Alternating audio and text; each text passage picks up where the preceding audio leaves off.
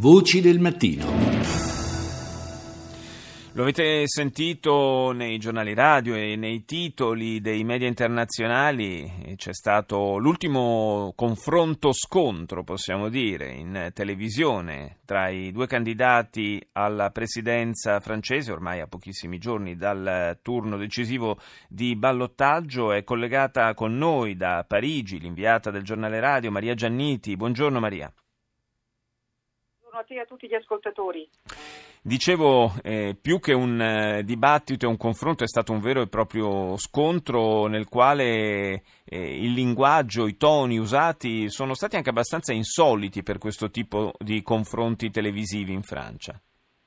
Sì, infatti guarda, proprio si sta commentando proprio adesso, sto guardando un po' quali sono state le reazioni, eh, terminato questo lunghissimo dibattito che è durato due ore e mezza e tutti i commentatori che lo hanno seguito hanno detto che è stato un dibattito estremamente violento, estremamente aggressivo, non all'altezza di un dibattito presidenziale. Però eh, è stato anche sottolineato che in realtà è la prima volta che eh, un candidato della Front National si confronta con un candidato, in questo caso centrista, comunque con un programma veramente all'opposto e quindi con due posizioni talmente estreme che appunto un simile dibattito non poteva andare diversamente. Ricordiamo che il famoso eh, scontro, confronto tra Chirac e eh, Jean-Marie Le Pen, il padre di eh, Marie Le Pen, non ci fu nel 2002, quindi è stato in effetti una prima volta. Eh, però ecco, i commenti sono sì, sì, più che sui contenuti eh, di quelli che sono stati appunto eh, i vari temi che sono stati trattati, perché i temi sono stati tantissimi, come puoi immaginare, dall'economia,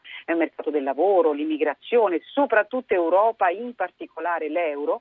passano veramente in secondo piano. Sembrava di vedere veramente due avversari, due eh, pugili affrontarsi su uh, un ring di box e questa è stata un po' l'impressione. Tra l'altro con due eh, giornalisti che avevano il compito un po' da, da, da fare, avevano il compito un po' eh, di come dire, condurre le danze che invece sono diventati veramente dei comprimari, non avevano la possibilità di interrompere, di intervenire, di, di qua, sono, sono stati...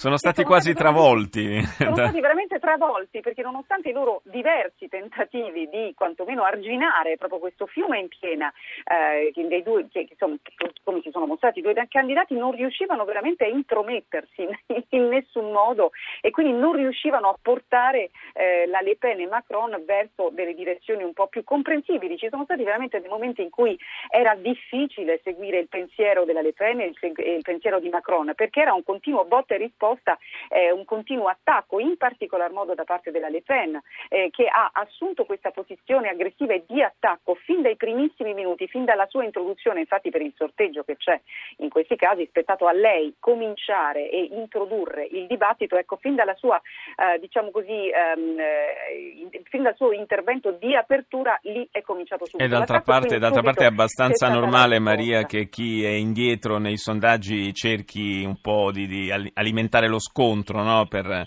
per, smuovere le acque. Questo, insomma, anche se con toni diversi lo abbiamo visto in, in varie elezioni anche altrove.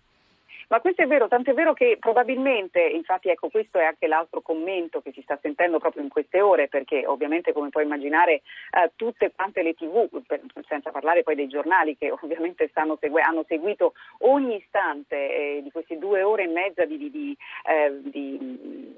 come dire, un fiume in piena, ma soprattutto di una raffica di colpi, eh, hanno notato, molti hanno notato che in realtà ehm, Marine Le Pen, consapevole di questo divario pazzesco nei sondaggi per quanto riguarda il ballottaggio, eh, si sia posta già con quell'aggressività che eh, è eh, tipica di un esponente del fronte dell'opposizione. È quasi come dire eh, so di non potercela fare a queste presidenziali, il divario è talmente ampio che a questo punto eh, mi voglio presentare più che come candidata alle presidenziali presidenziali e il suo tono era decisamente non presidenziale, mi voglio invece presentare più come esponente di spicco della futura opposizione. Non dobbiamo mai dimenticare che eh, tra un mese, un mese e mezzo di fatto, ci saranno certo. poi le elezioni legislative e sarà importante vedere appunto con quale maggioranza poi il presidente, a questo punto pare ormai quasi scontato, possa essere Macron, eh, possa eh, governare. E quindi capisci, ci sono tanti elementi in gioco, quindi forse consapevole di questo divario così grosso grosso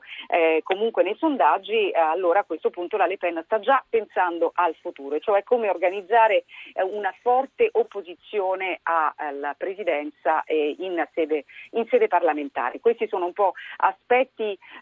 mh, però che son, in questo momento sembrano difficili da spiegare, probabilmente anche a un ascoltatore italiano, ma quello che ti posso assicurare è che veramente sono state due ore e mezza intensissime da cui veramente sembravano i due candidati usciti veramente da un incontro di box. Sì. Detto questo, detto questo eh, quello che è stato il sondaggio commissionato da uh, una emittente televisiva BFM eh, proprio pochi istanti dopo il, il, la fine di questo dibattito così agguerrito, ecco, eh,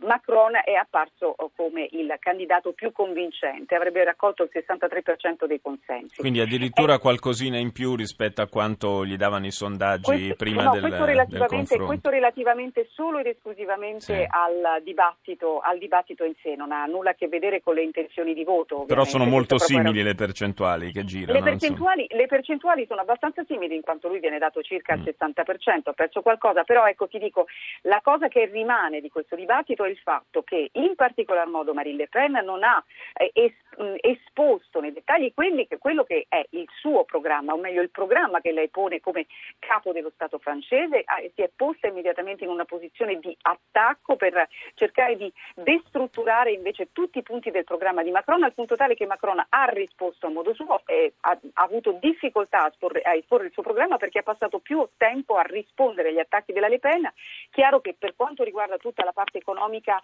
eh, le sue risposte sono state molto più solide, cioè Marine Le Pen è apparsa in, alcuni, in diversi passaggi su questo fronte altamente impreparata, troppo approssimativa, eh, è riuscita invece a riemergere su quello che è uno dei suoi cavalli di battaglia, cioè la sicurezza legata appunto alla minaccia terroristica e quindi nuovamente la chiusura delle frontiere. Insomma, ognuno, ognuno, ha cercato di puntare ovviamente su quelli che sono gli aspetti su cui è, è più forte, più ferrato. Certamente sarà una battaglia aspra che, come giustamente hai ricordato, si riverbererà e si ripeterà anche eh, e soprattutto poi nelle prossime elezioni parlamentari. Eh, grazie, grazie a Maria Gianniti per essere stata con noi in collegamento da Parigi.